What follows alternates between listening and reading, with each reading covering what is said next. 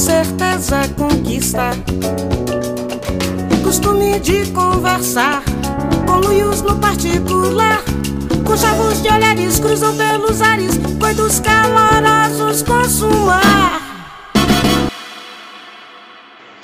Curiosos de plantão! Meu nome é Cecília Fernandes, profissional em encher linguiça no seu texto por um preço camarada e revisora dos chavecos online de amigos e familiares. Meu nome é Caísa Reis, sou professora daquele cursinho de inglês online, mais paulistana do que gostaria de admitir quando o assunto é gírias, viu? E hoje aqui com a gente, minha companheira de cidadela e da aldeia, Michele. Fala galera, tudo beleza com vocês? Eu sou só uma pernambucana aqui, dando uma da graça e aparecendo no podcast assim, alheios. É isso aí, vamos lá. Aqui no podcast nós defendemos que a língua é um dos pilares para a ação comunicativa, o processo do diálogo teorizado por Habermas no início do século XX. Mais do que uma ferramenta para socialização, o idioma conta toda a história do passado de uma coletividade. Mas a nossa relação com essa linguagem também narra os fatos presentes e dá um prelúdio do futuro. Darcy Ribeiro dizia que existem diversos Brasis dentro do Brasil, especialmente por conta das diferentes etnias e culturas compondo este país de dimensões continentais. No meio desse pagode maravilhoso, a língua portuguesa surge dando liga entre as pessoas, conectando-as por meio da compreensão linguística, mas também nos afastando enquanto elemento social. No dia 21 de fevereiro de 2021 foi o Dia Internacional da Língua Materna, cunhado pela Unesco, em novembro de 1999. Há 20 anos, somos lembrados todo ano que nosso idioma é vivo e em constante construção e desconstrução ainda que entre aspas seja o mesmo que compartilhamos por todo o território nacional. Mas antes da gente entrar nesse papo extremamente necessário, nós vamos exercer o nosso léxico requintado com o CAC, que significa certezas afirmativas questionadas unicamente por instinto. É o jogo oficial de perguntas aleatórias para descontração neste podcast. E hoje a gente vai estar aqui com a presença ilustre da Michelle para responder com a gente, interagir nesse momento. Então eu quero saber se vocês duas estão prontas. Tô, tô. Bora lá, bora lá, bora lá. Sempre. Então eu quero saber qual é a expressão da língua portuguesa que você mais usa, como você usa, em qual situação e como é que foi para você começar a usar assim. Então é um pacote de três em um aqui, é uma pergunta multiuso para você. Quem quiser começar aí, bate bronca, vai. É, não é uma. Eu não acho que é uma expressão que eu mais uso, mas é uma que eu adoro.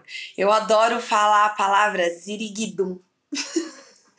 para várias coisas, sabe? Tipo, tinha, tinha algo faltando, tinha aquele ziriguidum, sabe? Aquela comida que falta, que é muito gostosa e tem aquele hum, sabe? Aquele é aquele ziriguidum, é uma é, é uma palavra que, sei lá, é, minha mãe, ela é do Nordeste, acho que eu cresci indo muito pro Nordeste. Acho que eu, todo ano eu voltava com alguma expressão nova, mas ziriguidum é uma que eu gosto de usar. Assim, é uma expressão muito boa, é uma expressão muito rica pra, pra falar de algo abstrato, sabe? E muito bom ao mesmo tempo. E você, Michelle, qual que é a sua aí? Você conseguiu pensar em alguma? Rapaz, olha, eu uso muito oxi. E uso muito. Tu é doida. É? eu uso pra tudo. Muito bom. Não sei quando eu comecei a usar essas expressões, mas, tipo, é do dia a dia. Tipo, oxi, tu quer o quê, menino? Oxe, tu é doido, é? É bom até que pode colocar assim os dois. Aí a pessoa passa assim, oxe, e aí, tudo bem? Ou então, que isso, cara, tá doido, é? Tá doido, é, meu irmão? Tipo, fazer essas coisas assim, sair por aí e falando essas coisas. É, acaba sendo muito do cotidiano a gente falar esse tipo de coisa. É ótimo esses diferentes usos, né? Tipo, você pega a mesma palavra e ela tem 20 contextos diferentes. É. Você pode usar o oxe pra elogiar, pra brigar, pra poder expressar indignação. Então, assim, muito rico. É uma boa expressão, acho. Do jeito que a Michelle usou, eu acho que o oxe dela é o meu mano. Eu, do jeito que Sim. você usou hoje, em todas as suas frases, eu usaria mano. Cara, a minha expressão mais usada, vocês falaram do mano, do oshi. é, Eu não sou original de. Eu não sou original de Goiânia, aquelas, né? Um produto made em Goiás. Eu sou de Brasília. E isso já diz muito por si só sobre meu sotaque, a forma com que eu falo, porque a galera lá é a que fala correto, é a que puxa o R direito e que não sei o que. Tem todo esse papo aí na, na praça. Não concordo nem um pouco, eu acho que o nosso jeito de falar é um porre. E assim, é, como eu não nasci em Goiânia, mas eu morei aqui a vida inteira, a minha mãe, que é educadora, sempre fez muita questão de eu não pegar expressões e sotaque muito forte no meu processo de alfabetização. para eu conseguir ter um, uma, uma formação educacional que não tivesse tanta interferência regional, pelo menos no começo, para não criar vícios de fala e não conseguir me expressar. Só que aí eu chutei o balde por conta própria. E a expressão que eu mais uso é why e mano. Tipo, é um pouco dos dois. É um pezinho em Brasília, é um pezinho aqui em Goiânia. Então o oshi e o mano que eu uso é why. Why trem. Então, assim, eu vou formalizando essa. Apesar de eu não ter o sotaque, eu acho que eu não tenho o sotaque de Goiânia, fica aí pro ouvinte decidir. O why eu uso muito, cara. É, é um pacote completo de expressões para mim. Aqui tem o why, o mano e o oshi. É a tríade do sotaque brasileiro. É isso aí, tudo para mim.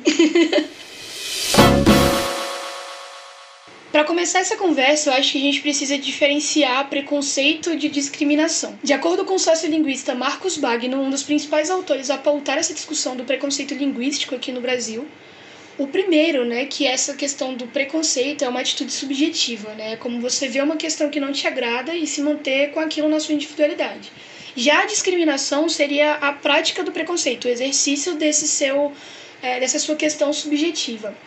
E aí, o que eu queria saber pra gente começar esse papo entre nós aqui.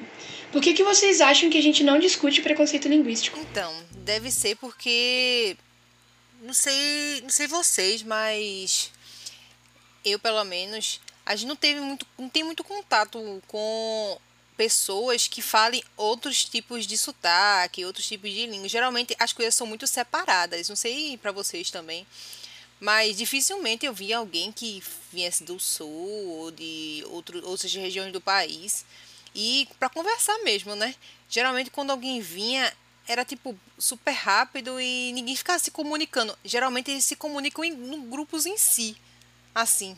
É isso, não, deve ser por isso que a gente não fala muito disso. Porque se fosse um pouco mais misturado, eu acho que. E fosse muito assim, visível, assim, por exemplo, nas, nas escolas públicas. Dificilmente você via alguém que fosse de outros estados em escola pública. Eles meio que negligenciam, na verdade, né? Esse tipo de, de tema nas escolas e tal. Só começam a falar quando, por exemplo, alguma polêmica acontece na própria escola. Aí eles colocam, sei lá, workshop ou alguma coisa do tipo, falam na aula, assim, super por cima, para poder dizer que falou e tal, mas não é tipo um conteúdo que você estude na escola e tal. E nem que as pessoas comentem muito. Só comentam mais na internet, né? Porque é uma coisa que ele. que um veículo muito. muito útil para divulgação de informação, né? Aí acaba que esse tipo de conteúdo é bem divulgado na internet. O problema também é por ser esse também, ser na internet, né? Todo mundo fala o que quer, anônimo, e fica por isso mesmo. Aí fica aquele, aquela bagaceira, isso aí. Véi, eu, é, eu já venho de um contexto um pouco diferente. Tipo, São Paulo, você tá vendo gente de todo mundo, de, várias lugar, de vários lugares, é, não só do Brasil, mas do mundo, assim, no seu dia a dia. Assim, no meu dia a dia, porque minha mãe mandava eu estudar lá na casa do cacete, então eu pegava metrô, eu pego metrô desde os, sei lá, 11 anos. Então acaba que você encontra muita gente que fala diferente. Porém, o paulistano, eu acho que ele tá tão acostumado a, a ver. É, tanto sotaque diferente que a galera aqui é, eu acho até aceitável corrigir o português dos outros. Então, tipo assim, às vezes eu acho que ele é, é, é, não é uma pauta tão presente, porque a gente aceita esse tipo de discriminação, né? Porque eu também não sabia dessa diferença entre preconceito e discriminação. eu achava que tudo era preconceito. Preconceito é o que tá na cabeça, discriminação é quando a gente age. Eu achei da hora isso. É, então, é normal agir em cima da discriminação linguística. Quem nunca corrigiu o português de um amigo? E aqui em São Paulo, vou ser sincera, é aceitável. Só que aí, quando eu fui a, a pessoa que saiu daqui para sair né, do meu bolinho, né? Porque eu acho que é, é, muito do que a Michelle falou, né? A galera fica muito fechada no dia a dia, e aí quando você tem encontros tipo a internet, que aproxima muito essas distâncias, é onde rola esse choque cultural e tal. Só que, como eu disse, minha mãe é uma pessoa que sempre viajou muito, então desde cedo eu vou pro Pernambuco, Ceará, Piauí, Maranhão, Bahia. É, então, pequena, eu tive contato com, com outros sotaques, só que as pessoas riam do meu sotaque. Minhas primas do Rio de Janeiro, é, é, era assim, foi difícil ir pra lá nas férias, entendeu?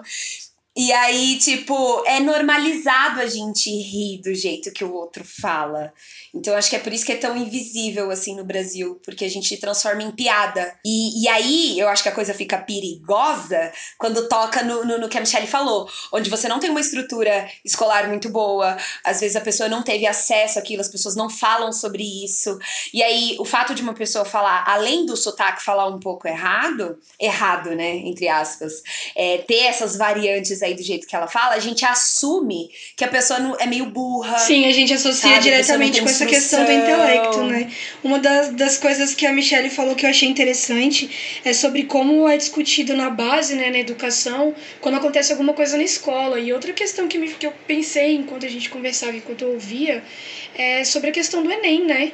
Porque quando eu fui fazer uma pesquisa para esse, esse episódio, para essa pauta, onde eu joguei preconceito linguístico no Google e no YouTube, a maior parte dos vídeos e dos conteúdos eram direcionados para o Enem. Então eram vídeos de 10 minutos, porque caso fosse tema de redação, você tinha que saber falar alguma coisa sobre. Porque o Exame Nacional do Ensino Médio, ele surge um pouco com esse formato de, tipo assim, de uniformizar a educação do país. Eles querem medir o nível de todo mundo de acordo com uma régua que eles colocam como é, certo ou errado, né? Acaba sendo um pouco desse nivelamento também. E nesse processo você tem que saber falar um pouco sobre tudo o que faz sentido com a proposta e tal, mas a gente vendo o que como é que eles tratam as pautas, sabe?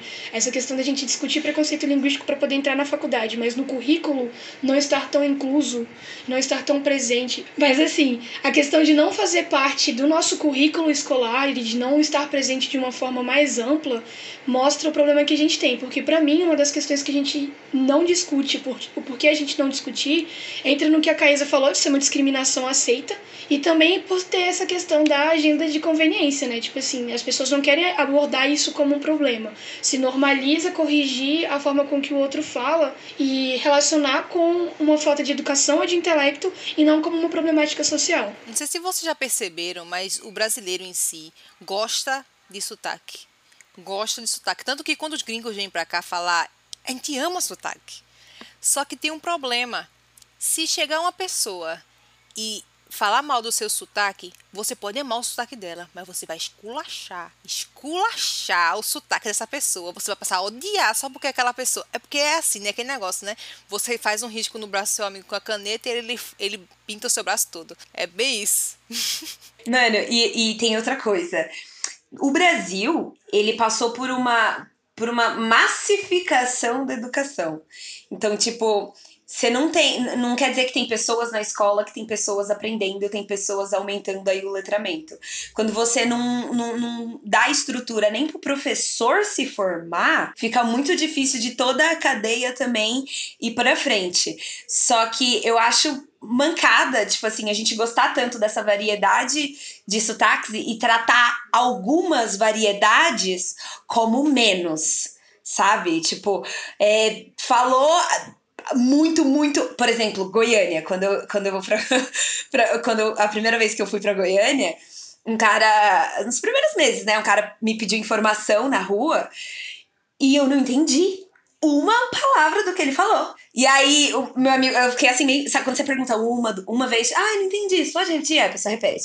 Aí você, ah, a pessoa repete. Na terceira, você só finge que você entendeu porque você não quer parecer leigo na coisa. E aí, um amigo meu virou, respondeu pro cara, é, e ele falou: não, se preocupa não, roceiro. E aí, tipo assim, é o sotaque de Goiás, só que por ser muito puxado, ele já era. Já colocou todo todo as características da pessoa por causa do sotaque, né? Ele fechou a pessoa, já, já falou onde a pessoa mora pelo sotaque dela. Eu acho que isso que a, que a Michelle colocou sobre a gente gostar tanto do sotaque dos outros, até certo ponto, entra muito numa questão de como a linguagem serve para a gente fazer manutenção das nossas bolhas, né? Porque a gente tem essa, essa familiaridade com as pessoas que falam igual a gente, pessoas que entendem a gente. Não é no nosso feitio e não é comum que a gente vá buscar se relacionar com quem fala diferente ou quem tem uma cultura diferente da nossa, justamente por linguagem estar associado a essa questão da cultura também. Ainda de acordo com Marcos Bagno, ele apresenta que a linguagem é uma ferramenta de manutenção das elites e das discriminações sociais. Então é uma forma de manter esse distanciamento entre as classes e uma falsa superioridade, que foi o que a Caísa colocou. Tipo assim, o cara é roceiro, então automaticamente ele já cai lá para debaixo da lista na, na hierarquia da linguagem, que é determinada pela cultura também e tudo mais. Então ele fala o seguinte: o sociolinguista diz que a linguagem funciona como um arame farpado para proteger o meu território do resto. E aí acaba que a linguagem vira meio que um condomínio fechado e essa conversa sobre preconceito linguístico, ela não penetra nesse condomínio, né? Então eu acho interessante a forma com que ele aborda essa definição de violência, né, desse preconceito linguístico. E eu quero saber de vocês se vocês já passaram por alguma situação onde te oprimiram pelo jeito que você falou, escreveu, ou se você já foi preconceituoso com alguém sem perceber ou percebendo e depois se reeducou sobre essa questão. Rapaz, olha, não lembro, não, não que eu lembre, né? Porque eu também não tive muito contato. O primeiro contato que eu tive, assim, de conversar, de, de, de interagir com o pessoal foi exatamente pelo podcast, né? E o pessoal falava muito do sotaque pernambucano, que dizendo que é muito bonito e tal.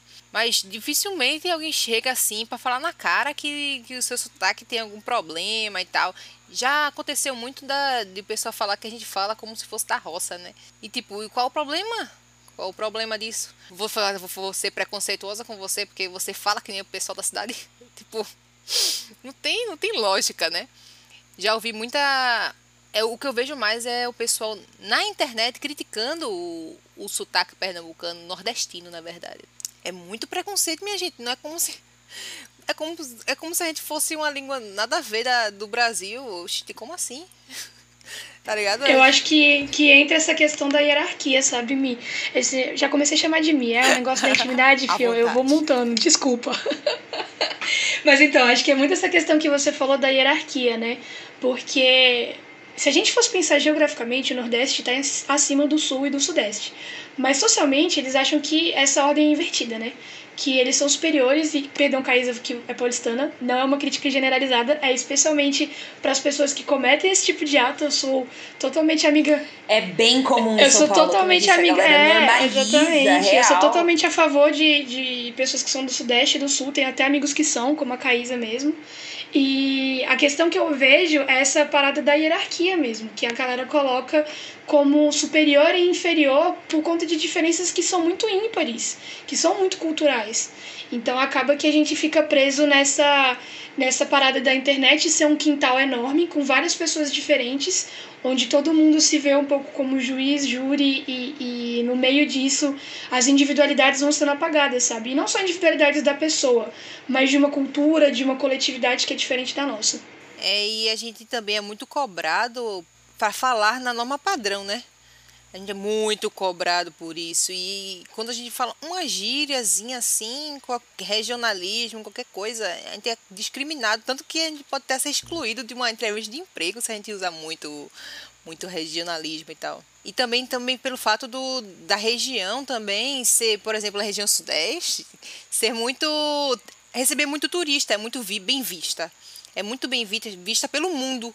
Se você perguntar a alguém, ah, Brasil, o pessoal já vai pensar São Paulo, Rio de Janeiro, entendeu? Tipo, aí por causa disso, as pessoas se, acabam se achando meio, meio que superior, né? Mas na verdade não, né? O Brasil todo é bonito, o Brasil todo tem, tem pessoas maravilhosas, o Brasil todo tem, tem sotaques maravilhosos e lugares bonitos para se ver e tal. Não, não significa só porque um, uma região é bem vista que ela é superior, né? Assim, como eu disse, passei um tempo viajando aí vários lugares. Então, é, uma coisa eu tenho certeza: o paulistano não é bem visto pelo Brasil. então, independente do lugar que eu chego com esse sotaque, a galera já chega assim, né? Tipo, várias pedras na mão. e é muito engraçado, porque quando eu era pequena, por exemplo, eu reproduzia um comportamento paulistano, que era zombar, que era rir do, do, do sotaque do outro. E aí, quando isso começou a acontecer comigo, começou a cair a ficha que eu também tinha sotaque. Mas naturalmente falando, a galera aqui não acha que tem sotaque, não. Eu acho que nos últimos anos, de tanto zoarem por causa da internet, nananã, é que estão lembrando que paulista tem sotaque. Então, eu, eu acho que eu reproduzi muito esse comportamento de achar que o meu sotaque era neutro, porque a gente é a maior cidade do Brasil e blá blá blá blá blá blá. Devo ter é, machucado algumas pessoas nessa, nessa, nessa zoação, e é aquela coisa do quem bate esquece, porque eu não consigo apontar um é, evento específico onde eu tenha é, zoado, sei lá, o, o, jeito que alguém falou, porque, sinceramente, foram muitos. Eu sou paulistana, foram muitos. Só que aí isso aconteceu, né? O feitiço virou contra o feiticeiro. E eu também tenho vários episódios onde as pessoas zoavam meu sotaque. O primeiro mês em Goiânia era eu falar e ter três pessoas repetindo tudo que eu falava. Eu pedia, oh, licença, não sei o quê, me dá alguma coisa, sei lá. e aí meus amigos em volta, oh, e repetiu o que eu falava. Isso durante o primeiro mês inteiro. Eu parei de falar meu. Eu não falo, eu sou uma paulistana que não fala meu. Porque toda vez que eu falava, ah, meu, e aí todo mundo, meu. Era péssimo. Era péssimo. Então, assim, hoje em dia eu acho que eu cortei o, o, meu da, da minha fala, mano, é impossível. Mas eu não falo mais meu. Mas eu acho que a, a, a, mais memorável, assim, é quando eu acho que eu tinha. A primeira vez, a primeira vez que eu fiquei com raiva que zoaram meu sotaque foi quando eu fui pro Rio de Janeiro, eu tinha uns 12 anos. E aí tinha umas primas lá, uns primos. E, gente, foi literalmente exclusão, porque elas não queriam brincar comigo por causa do jeito que eu falava. Então, tipo assim, a gente tava na casa de uma tia-avó, então eram vários sobrinhos. E aí elas brincavam separadas. E aí tinha eu e acho que é. Ai, esqueci o nome do meu outro primo, que eu também não vejo mil, mil anos. Ele era menor, ele tinha tipo uns seis anos, eu tinha 12. E aí ele, por que, que não, tu não bate nelas? Tô maior que elas, bate nelas. E tipo assim. E aí a gente ficou assim, ó, se juntando pra ver se eu batia nelas. Porque elas zoavam meu sotaque, gente. Foi péssimo, foi péssimo. Cara, sobre essa questão do, do preconceito linguístico, se eu acho que o cometice já cometeram comigo. A primeira coisa que eu gostaria de dizer é que se você acha que o seu sotaque é neutro, é porque você não se escuta falando. Não existe sotaque neutro. Isso aí é coisa, propaganda e de publicidade que a gente acaba, tipo, que a gente acaba caindo sem perceber porque a gente está acostumado a falar o tempo inteiro e se ouvir o tempo inteiro. Então acaba que todo mundo é, percebe o jeito de falar sendo certo como o nosso, o nosso próprio, no caso, porque a gente está se escutando sempre. E não existe. Mas sobre essa questão de preconceito linguístico, se eu já cometi, se já aconteceu comigo. A minha mãe é carioca. Minha mãe fala arroz, minha mãe fala três. E eu sou de Brasília, meu pai também é de Brasília, e aí a gente fazia um com o outro preconceito linguístico aqui dentro de casa. Toda vez que eu falava arroz, ela chegava para mim e falava arroz, e aí meu pai falava arroz, e a gente ficava batendo boca sobre o jeito de falar. Então tiveram essas pequenas situações de brincadeiras entre aspas, mas quando eu comecei a, a conviver mais com Brasília, né? Porque eu moro em Goiânia, mas eu tive uma época convivendo mais com Brasília, pô, direto eu chegava e falava assim: Não, mas por que, que você não fala porta? E não sei o quê. E aí eu era a chata do rolê que corrigia o jeito de todo mundo falar. Mas quando começou a acontecer comigo, que as pessoas começaram. A, exatamente o que aconteceu com você, Caísa. Começaram a zoar e, tipo, imitar ou criticar. Quando eu tive contato com pessoas de São Paulo, que eu já tive um, um grupo grande de pessoas convivendo sempre de São Paulo, que eles falavam que tinham o sotaque neutro e o meu não. E aí eu falei, não, mas como assim? O sotaque neutro é o meu? Não é o seu. E aí eu tive que ouvir e começar a mudar minha perspectiva sobre isso. Então foi um processo de amadurecimento, porque realmente a gente não pauta essa conversa. E não existe sotaque neutro. Não existe, é verdade. Tem que entender isso. Que sotaque, e todo mundo quando tem. Quando eu no podcast, a primeira coisa que falaram, caramba, teu sotaque é tão bonitinho, que não sei o que. Eu não tenho sotaque não, meu irmão. é sempre coisa, assim. Sotaque, não. Ouvindo vocês, me surgiu uma dúvida. Que nem tá na pauta, mas é porque eu acho que a gente tá tendo essa troca assim. Vocês, por acaso, pegam sotaque de outras pessoas quando vocês estão conversando? Porque aqui vai um fato sobre a Caísa. A Caísa, quando ela chega em Goiânia, a forma dela de falar muda. Parece que a, as papas da língua dela se expandem, o léxico dela muda completamente e aí ela começa a falar de um outro jeito, é uma outra Caísa. Um dia a gente vai gravar um episódio com ela aqui em Goiânia e aí vocês vão comparar. Então eu quero saber se acontece com vocês também. Em minha defesa, eu estou em São Paulo e eu falo uai. Todo mundo estranha toda vez que eu lanço uai. Eu fico, que isso? Eu lanço um ai várias vezes. No meu caso, eu, tanto conviver com a pessoa, eu acabo pegando algumas, alguns vícios da pessoa, entendeu? Tipo, minha, minha melhor amiga, ela, ela fala muito então. Não sei o que, não sei o que, então. Eu acabei pegando essa mania chata dela. Ah! e engraçado, teve um episódio que ela passou o quê? Uma semana em São Paulo.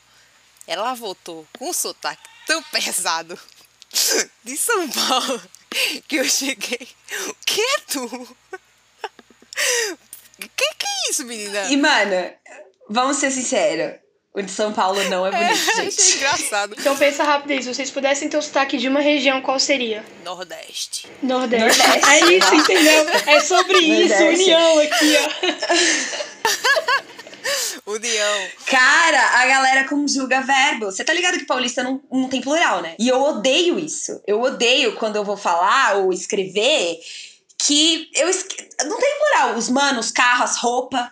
Não tem plural, velho. E aí eu como tudo. Nossa, é feio demais. É feio demais. Mano, essa questão. Aí, lá vai eu com o mano de novo. Agora que a gente tá falando sobre isso, eu estou me sentindo tão consciente sobre as minhas palavras. Então, assim, essa questão de pegar o sotaque. Eu tenho uma experiência porque o meu pai, ele trabalha como vendedor, representante de venda, desde que eu me conheço como gente. E ele trabalhou com regionais diferentes. Então, ele era do Centro-Oeste, tinha que trabalhar com o pessoal do Sudeste e do Nordeste.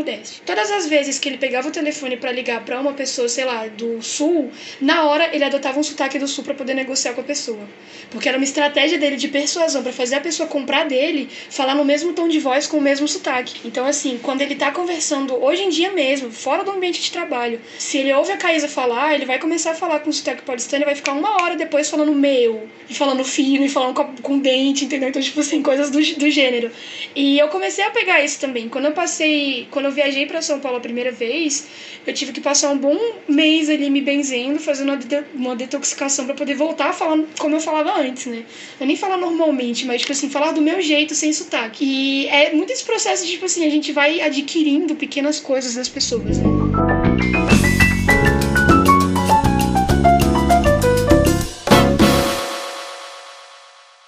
Quando eu penso em linguagem, eu não posso deixar de pensar na questão do entretenimento, principalmente da dublagem. A dublagem, pra mim, tem muito esse papel de dar voz a personagens que não são originalmente nossos, né? No caso do cinema nacional. E em alguns casos, eles acabam adicionando personalidade a esses personagens é, com a fala, com a voz do dublador. O maior exemplo pra mim, querendo ou não, é o Gato de Botas, que tem aquele sotaque meio brasileiro, meio francês, que a gente fica assim, no limite entre os dois. E isso fortalece muito a identificação do público com o filme, porque isso já não é, é um idioma original que é estrangeiro, é o seu idioma e ainda tem elementos do seu idioma. Então eu quero saber qual que é a opinião de vocês sobre o papel da dublagem na difusão da linguagem e se vocês só assistem filme com idioma original e legenda, se vocês gostam de assistir dublado, qual que é a exceção da regra, porque eu sei que tem gente aqui que não escuta se não for na linguagem original. Então, eu, eu sou muito dorameira e assisto muito anime. Então, eu geralmente assisto ele na língua original. Porque eu gosto de escutar os dubladores do, do país e os próprios atores. Mas tem algumas, algumas coisas que eu assisto dublado. Por exemplo, a Era do Gelo. Eu amo assistir a Era do Gelo dublado, cara. A voz do Cid é muito engraçada Perfeito! assistir essas animações dubladas, cara. É fica muito com, com um gostinho assim, brasileiro, muito top demais. Gosto muito. E às vezes você fica imitando, e quando ele, quando ele usa o, o sotaque, quando algum personagem usa o sotaque da sua região, você fica me É verdade. é tipo, eu tô assistindo One Piece e eles colocaram na Netflix dublado, né? E se não me engano, tem um, tem um personagem que eu vi, na verdade, não vi não no, na Netflix, mas eu vi no TikTok. Eles dublaram ele com a voz do, do sotaque nordestino. Minha gente, eu, eu ri tanto. Ri tanto. ri tanto. Tipo, as expressões que a gente usa assim no dia a dia. Você vendo o personagem falar é muito engraçado. Amo demais. É muito, fica muito, muito interessante de assistir. É verdade, a gente fica meio que tentando ler as expressões do personagem. E assim, eu acho que. Eu também sou muito dorameira, né? E eu assisto muito no idioma original. Eu gosto de assistir. é, no geral, eu gosto de consumir é, produtos do entretenimento no idioma original, sejam livros, filmes. Quando é muito fora da minha, do meu hall de conhecimento e linguagem, óbvio que eu parto para tradução, mas eu acho particularmente, quero saber a opinião de vocês também, que a animação é um consenso. Porque a gente tem que assistir dublado, cara. Não tem como assistir, não é, a mesma, não é o mesmo pagode, não é aquela mesma música ali, você ouvir é, no sotaque original do nosso país e como é que eles adaptaram as, as palavras, porque o, o rolê da dublagem é que não é só adaptar o roteiro, você tem que estudar a movimentação do personagem, encaixar com aquilo ali. Então, para mim é um trampo muito foda que infelizmente a gente não valoriza tanto. Tem gente que desvaloriza e tem gente que realmente faz como a gente comentou aqui, vai assistir no idioma original e em alguns casos opta pela dublagem. Né? É, hoje, hoje em dia eu me sinto meio ocupada por fazer, é, fazer isso durante tantos anos que eu acho que eu perdi muita coisa, né? É, eu não assisto filme nem nada dublado há uns bons, sei lá, 15 anos. Só que eu era chata num nível de assistir filme sozinha. Eu tenho mania de assistir filme sozinha. E aí, porque eu não gosto de dublagem, chegou uma época que legenda começou a me irritar. Então, eu preferia aprender o, o que estava rolando ali é, do que ter que usar legenda. E aí eu acabei, tipo, assistindo muita coisa no idioma original. Hoje, depois de muita dublagem ser aclamada, é, é onde eu é, onde eu parei para assistir algumas coisas. E Rio dublado, por exemplo, é maravilhoso. É, eu assisti. Tem, tem um, eu não sei se ele é muito famoso, mas é um dos pinguim que o cara grita, tipo, mano, pega a mãe pra ver se Kika. Mano, ele, é, ele fala isso. Kika. É, é do. Tá dando onda. Ah, eu achei que era Happy Feet. E eu assisti recentemente, porque, gente, o trabalho que a dublagem brasileira faz não é pouco. Não é pouco. É um trabalho realmente muito árduo. Então eu reconheço o trabalho dos profissionais que, né, apanham para traduzir é, não só o, o que é falado, mas o que acontece ali no enredo. São outros atores, né? É, da, da, daquela peça. E aí, tipo assim, eu admiro muito o trabalho deles, mas não é uma coisa que eu faço muito, que é assistir coisas dubladas. É, mas tem uma coisa que eu faço. eu adoro, gente, eu adoro ver vídeo no YouTube de gente internacional falando português. Eu acho a coisa muito. Nossa, é verdade. gente, tem muitos vídeos. Sim. E ultimamente tem uma geração de, de famosos que são metade brasileiros. E aí a galera, assim, a galera pensa que é internacional, internacional, o cara pega e me lança um português impecável. Você fica assim, nossa! Meu bro! Cara, você me lembrou de uma mina que eu acompanhava há um tempo, que eu acho que todo mundo vai conhecer. É, ela acho que é Nisse Nink, que é uma holandesa uma loira que gravou uns vídeos é, tentando falar palavras em português e aí viralizou na internet. E hoje, para vocês entenderem o nível, a menina mora no Brasil, eu acho, ela morou um tempo no Brasil e todos os vídeos dela tem legenda em português, embutida no vídeo, não é opcional para você colocar no YouTube. Ela coloca naturalmente nos vídeos. Ela veio pro Rio de Janeiro por causa disso. Ela é, participou de vários eventos da Netflix e de, de outras empresas, se eu não me engano. E virou poliglota por causa disso. Então, tipo assim, começa a ser engraçado, você vai ver a pessoa tentando falar brigadeiro. A melhor palavra do mundo para estrangeiro falar é paçoca. Porque eles falam pacoca. Pacoquinha. E é muito fofo. então, tipo assim, é, não só a dublagem, né? Mas no geral as pessoas tentando transcender entre, entre linguagens, assim, entre idiomas diferentes, é muito divertido, de verdade. Em 2018, a novela Segundo Sol da Rede Globo foi criticada pelo fato de sua história se passar no litoral baiano, porém com personagens sem sotaque característico da região, variando entre um dialeto baiano exageradamente artificial, um dialeto carioca com pronúncia suave e o, o tal do dialeto neutro, né, que é o que a gente falou aqui dessa ideia do sem sotaque, da pessoa que fala perfeitamente, da pessoa que fala que é extremamente neutra, que é uma parada que inclusive se originou do jornalismo, né? Que com quem não sabe, agora vocês estão sabendo, o nosso telejornalismo ele foi importado dos Estados Unidos e da Inglaterra. E lá eles tinham, na época, na década de 60, essa cultura de colocar um jornalista que fosse o mais neutro e assertivo, entre aspas, na entrega da informação. Porque eles acreditavam é, que a interferência do, do, do canal, do veículo, do comunicador, na forma de falar, na forma de se apresentar para o público e interferir na percepção da informação e da notícia. Então, essa ideia de neutralidade de objetividade surgiu nessa época para a galera que estava defendendo que isso era base para a gente ter um, uma comunicação é, ampla e bem recebida pelas pessoas. Então essa novela adotou um pouco do dialeto neutro, A gente tinha muito isso no Jornal Nacional, hoje a gente está vendo pequenas mudanças. Se você acompanhou o aniversário de 50 anos, eu acho, do Jornal Nacional, eles fizeram vários episódios temáticos, assim, episódios não, edições com jornalistas de diferentes regionais. Então aqui ficou destaque para o Matheus Ribeiro de Goiás e a Larissa Pereira da Paraíba, que eles trouxeram a regionalidade, todo o sotaque para poder fazer uma edição de um dos maiores jornais do nosso continente, pedaço do mundo aqui. Então essa novela ela teve uma crítica muito forte a respeito dessa questão deles trazerem o litoral baiano com personagens extremamente brancos também, isso é uma questão a ser colocada, e que eles não tinham originalmente voz e, e sotaque e trejeitos baianos, eles eram pessoas tipo, importadas, entre aspas, né, forma de dizer, do sudeste, é, atuando enquanto baianos, né.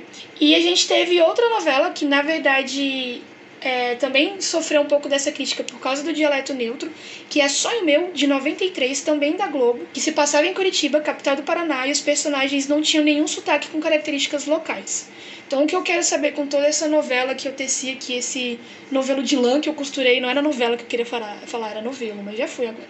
Até onde vocês acham que o sotaque é um instrumento da narrativa e até que ponto é, é o limite para começar a ser um instrumento de poder e discriminação. É, eu acho que apontar o sotaque das pessoas, às vezes, zoar um pouquinho ou cobrar a norma culta de alguém é um pouco. Primeiro, que é um tipo de discriminação. E segundo, que é justamente quando você aponta ou cobra é, isso da pessoa que você tá sendo é, meio elitista, sabe? Tipo, você tá, você tá colocando a pessoa numa posição onde o jeito que ela fala não é aceitável. E aí eu acho que isso é muito feio, começa daí. Cara, como pessoa que estuda comunicação, eu preciso falar. É, eu acho que. E professora de inglês, o sotaque, ele não influencia muito não, gato. Eu acho que as palavras que você usa, o tom que você usa, como você usa, é muito mais comunicativo do que a sua sílaba tônica na frase, sabe? É, então, eu acho que o contexto, ele diz muito, o contexto, ele comunica. E é para isso que a gente usa a língua, né? Para se comunicar. Se a pessoa do outro lado entendeu o que você tá querendo dizer, eu acho que seu objetivo está garantido aí. Então, eu não acredito que o sotaque ele possa influenciar na narrativa. Ele influencia na questão de percepção do que está sendo dito. Né, como aconteceu comigo, tipo, eu não entendeu as palavras que a pessoa estava falando, eu não consegui me comunicar com ela. Mas é, a partir do momento em que a pessoa fala com clareza, mesmo com sotaque, acabou. Acho que não tem mais o que se diz, sabe? Verdade, influencia apenas na percepção mesmo, porque se você chegar para alguém falar com seu sotaquezinho e a pessoa entender, tá de boa, ninguém vai. Não precisa se matar por causa disso, não. Ai meu Deus, por que você falou, sei lá, boizinha? Você não sabe nem o que é boizinha? Aqui, boizinha é isso, rapaz. Então, a gente vai lá, explica bonitinho. Ninguém precisa se matar, não, minha gente. Ninguém precisa morrer porque não entendeu uma palavra. Você acaba entendendo algumas coisas, a maioria das coisas, na verdade, pelo contexto. Até palavras da, da, da norma culta você não entende, só entende por causa do contexto. Então não vem reclamar que o sotaque atrapalha, não, porque não atrapalha e é isso. Acho que essa foi cirúrgica, foi uma aula completa sobre preconceito linguístico que a gente não teve na escola. E, na minha opinião, essa questão do, do sotaque como artifício da narrativa é um perigo quando o ator, o falante, né, o interlocutor, não tem aquele sotaque originalmente, porque eu tenho certeza que existem atores baianos e atores sulistas dentro da, da, do hall da Rede Globo que poderiam ter feito essa novela, inclusive atores negros. Então, assim, é uma escolha muito consciente. acho que a gente tem que começar a pensar também a partir de qual momento a pessoa está cometendo um erro por ignorância. Isso é uma diferenciação necessária. E quando ela está cometendo propositalmente, ela tem consciência daquilo, mas ela está fazendo mesmo assim porque é uma escolha consciente. Para a gente ir caminhar para o final dessa conversa, ou não, porque a Mi levanta a mão. Vai, Mi. É, uma coisa que eu percebi foi que ultimamente, não sei se vocês perceberam também, os filmes estão adotando, pelo menos os filmes hollywoodianos, têm adotado a língua, por exemplo, o, o filme o Resgate, se não me engano, ele adotou a língua do, do, do, do próprio país para poder fazer o filme. Ele colocou a, a legenda e usou a língua do próprio país. Antigamente independente de você esteja, tudo era falado em inglês. E eu acho que eles estão adotando isso para poder não ficar com essa, com essa ideia de que o país é predominante, todo mundo fala aquela língua e tal. E é legal, cada um, por exemplo, se você é de um, de um, do Brasil, você fala português, você está no Brasil, você falando português, não inglês. Ninguém aqui fala inglês. Aqui a gente é obrigado a falar inglês, não vem não. Porque a gente tem que sair do Brasil e tem que saber falar inglês e o pessoal que vem pra cá não sabe falar português, não precisa falar português. Tipo, né? É bem, bem tipo isso. E eu gosto quando no cinema, ultimamente, né, eles tenham falado assim, tipo, colocado, se você é do Brasil, você falar né, português, e fala brasileiro. português, isso fica bem coloca todas as línguas como como é que eu vou dizer? Inclui. Inclui todas as línguas no, no contexto do cinema e da, da, da comunicação, da mídia e tal. Isso é bem, bem legal. Gosto disso.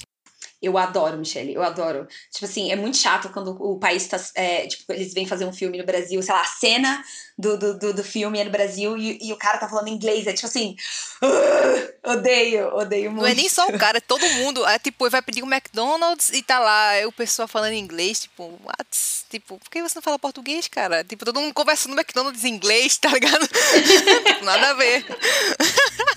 E pra gente ir se encaminhando pro final dessa conversa maravilhosa e muito rica também, não só em experiências, mas em trocas de ideias, a gente vai responder a grande pergunta. Vocês acham que a gente fala português brasileiro ou brasileiro? Tipo, a gente tem uma linguagem que é só nossa ou é realmente uma linguagem que é subjugada a outra que veio antes e todo esse processo que a gente passou histórico aí para ser considerado português brasileiro e português de Portugal? Como é que vocês enxergam isso? Eu acho que a gente tem muita influência do, de, de outros países. Não adianta, a gente não tem uma língua própria, a gente tem, muito, tem muita influência dos outros países. O que a gente acaba é, tipo, enfeitando numa língua, só isso, porque cada região tem um negocinho diferente, né? Vem, coloca lá umas palavrinhas diferentes, uns sotaques diferentes, só para diferenciar mesmo por região, mas se você perceber, a gente tem muita influência estrangeira na língua. Não é à toa que, que a língua é originada de outras línguas, né? Mas, no, no, no, mais, no contexto geral, é isso. A gente mais enfeita a língua que a gente pegou de outras pessoas. A gente tem essa mania de pegar palavras de outros países e colocar na nossa língua. É bem, bem, bem comum. A gente acaba fazendo isso sem nem perceber. Eu, eu, concordo completamente. O sotaque, eu acho até que é uma adaptação de influências de outras línguas dentro do português. E, bom, há um tempo atrás eu ia super falar: não, a gente fala brasileiro.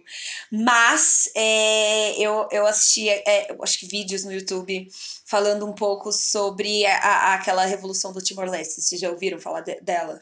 É, Timor-Leste é um, é um país é, perto da Austrália que faz divisa com a Indonésia.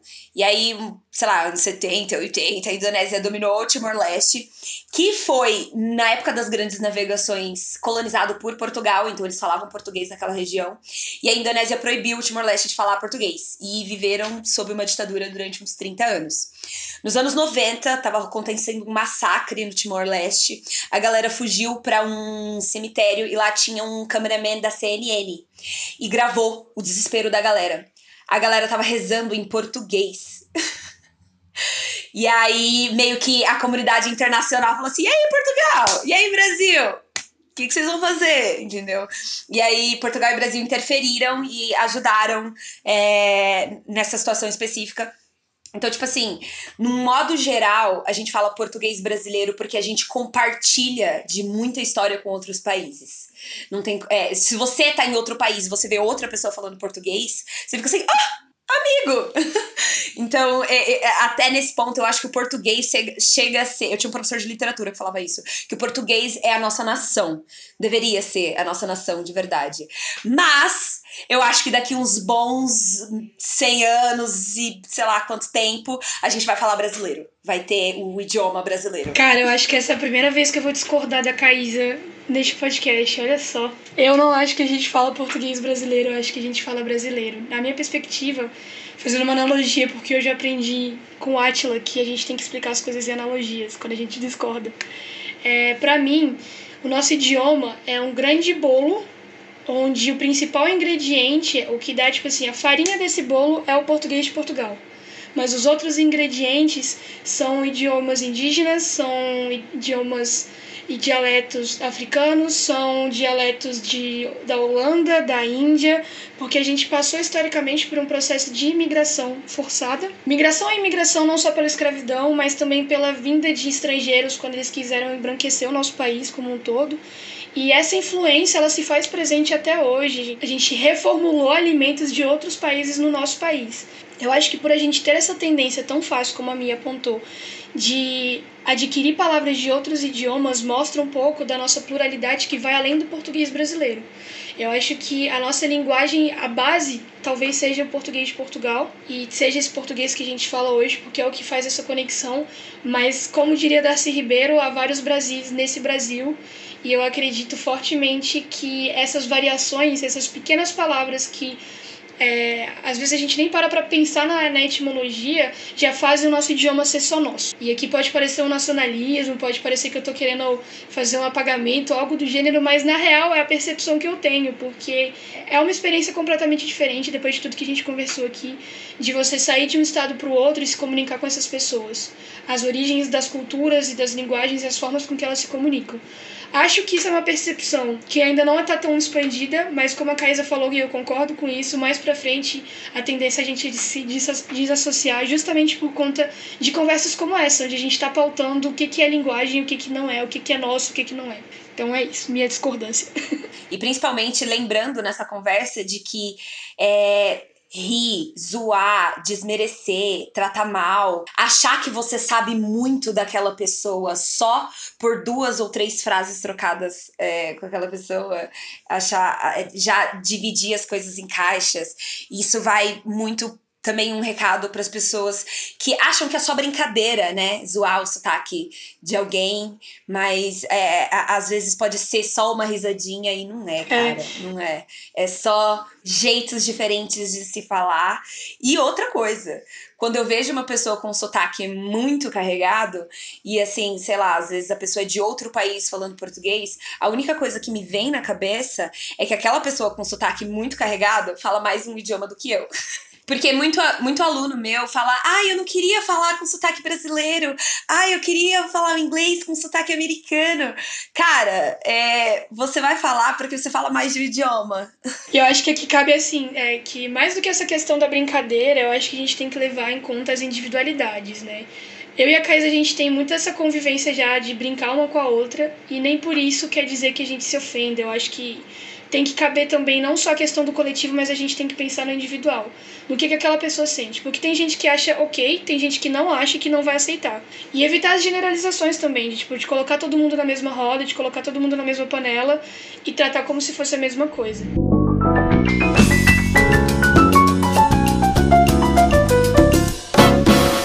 Mas, como essa conversa não vai acabar por aqui, tudo que é bom sempre tem um fim. Eu vou perguntar para você, Michele, nessa saga de aprender português e Brasis, o que, que você pode indicar para os nossos queridos ouvintes? Então, queridos ouvintes, eu vou indicar aquele filmezinho assim, não sei se você já assistiu ele, dublado. É uma maravilha assistir, ó, maravilhoso. É o filme Tá Dando Onda. É uma animação que você vai ver lá o João Frango falando assim, meio louco. Você vai ver lá o Cadu e ele falando do seu sotaque. Taca a mãe pra ver se quica. E você, vocês vão amar, gente. Tá muito, tá muito, muito balanceado o sotaque com os personagens. Parece muito os personagens. Tá muito bem balanceado. Eu acho que foi uma das melhores dublagens que fizeram de animação aqui, daqui no Brasil, minha gente. Então, vale muito a pena você prestar atenção, assistir o filme e prestar atenção nessa dublagem maravilhosa. Nossa, eu vou muito reassistir depois desse episódio. Eu sinto que eu preciso fazer uma imersão em dublagens brasileiras. E você, Caís, o que, que você pode me indicar? Já que é pra gente vangloriar esse idioma brasileiro, eu, essa semana, gente, não tem como vangloriar a Cidade Invisível da Netflix. Porque Cara, primeiro, eles colocam o folclore brasileiro é, em foco. Então, tudo bem que é muita generalização do que acontece ali. Ouvi também dizer é, algumas discussões sobre eles serem um pouco é, negligentes com crenças indígenas e tal, mas a maturidade cinematográfica da série é assim algo que é apaixonante. Então não é só contar uma história que é num contexto brasileiro, é contar muito bem uma história que, é, que acontece aqui. Então fica aí para quem tá na dúvida, ai, uma série brasileira, assista. E você, Cecília, o que, que você pode me indicar? Bom, fazendo as minhas pesquisas e os meus estudos para poder desenvolver essa pauta junto com a Caísa, eu encontrei o vídeo Amplifica com Emicida, Preconceito Linguístico. É um vídeo de quase 3 minutos onde ele troca uma ideia sobre o português brasileiro e o que significa falar certo e errado, discutindo principalmente a questão social e cultural com a manha que só o Emicida tem. Está disponível no YouTube, mas também disponibilizaremos o link na descrição do nosso perfil lá no Twitter e no Instagram nós estamos como arroba oficial Se você acessar o linkzinho na descrição do perfil, você consegue é, apertar numa aba lá que vai abrir um doc com todas as nossas referências é, científicas, culturais, as coisas que a gente colocou aqui. E vale muito a pena não só assistir, mas você também conferir os outros materiais que pautaram essa conversa. Mas, Caísa, e se a pessoa não quiser mandar mensagem pra gente pelas redes sociais? Se o assunto que você quer puxar não cabe em menos de um parágrafo, você pode encontrar a gente no contatocepode.gmail.com. Ou se você não gosta de trabalhar com nomes, manda sua pergunta ou pitaco no Curious Cat que você também pode encontrar o link nas nossas redes sociais. E você, Michelle, se as pessoas quiserem te encontrar na vida da internet, onde eles te encontram? Então, você pode encontrar tanto eu quanto a Caísa lá no Cidadela Geek Pod, arroba Cidadela Geek Pod, no Twitter e no Instagram. A gente também recebe o sinal de fumaça, porque nós temos um índio no podcast. e você pode me encontrar também lá no Alblucast, também no Twitter e no Instagram, arroba Alblucast, que a gente fala sobre animes e com foco em One Piece, principalmente, e vários outros animes também. Então, você pode me encontrar lá também. É isso. E porque a gente quer estar mais perto de você com conversas melhores, referências culturais afiadas e informações necessárias, o Cepode expandiu as asas para o WhatsApp. Isso mesmo. Queremos que o papo aqui seja sincero, de um para um ou de um para todos. Você pode chamar lá no privado no 62981279306 ou clicar no link do grupo que está lá no nosso perfil do Insta ou do Twitter. Por lá a gente vai compartilhar links, leituras e puxar uns assuntos do nosso cotidiano. Este podcast é 100% produzido de forma independente, com a universitária e a já não universitária que vos falam bancando todos os gastos de produção para colocar conversas melhores no mundo. Para que o nosso trabalho continue existindo, nós precisamos da sua ajuda. Então manda este ou outros episódios no grupo da sua família, compartilha no Zap, coloca nas suas redes sociais e vem com a gente crescer essa bolha e essa belíssima comunidade. Michele, obrigada por ter vindo. Eu adorei o papo. Essa é a história sobre português e variedades portuguesas, assim, super merece, acho que uma parte 2. Sim, sim. Obrigada por me convidar. obrigada por ter vindo. Obrigada por me convidar, gente. então, galera, um beijo e até semana que vem. Até!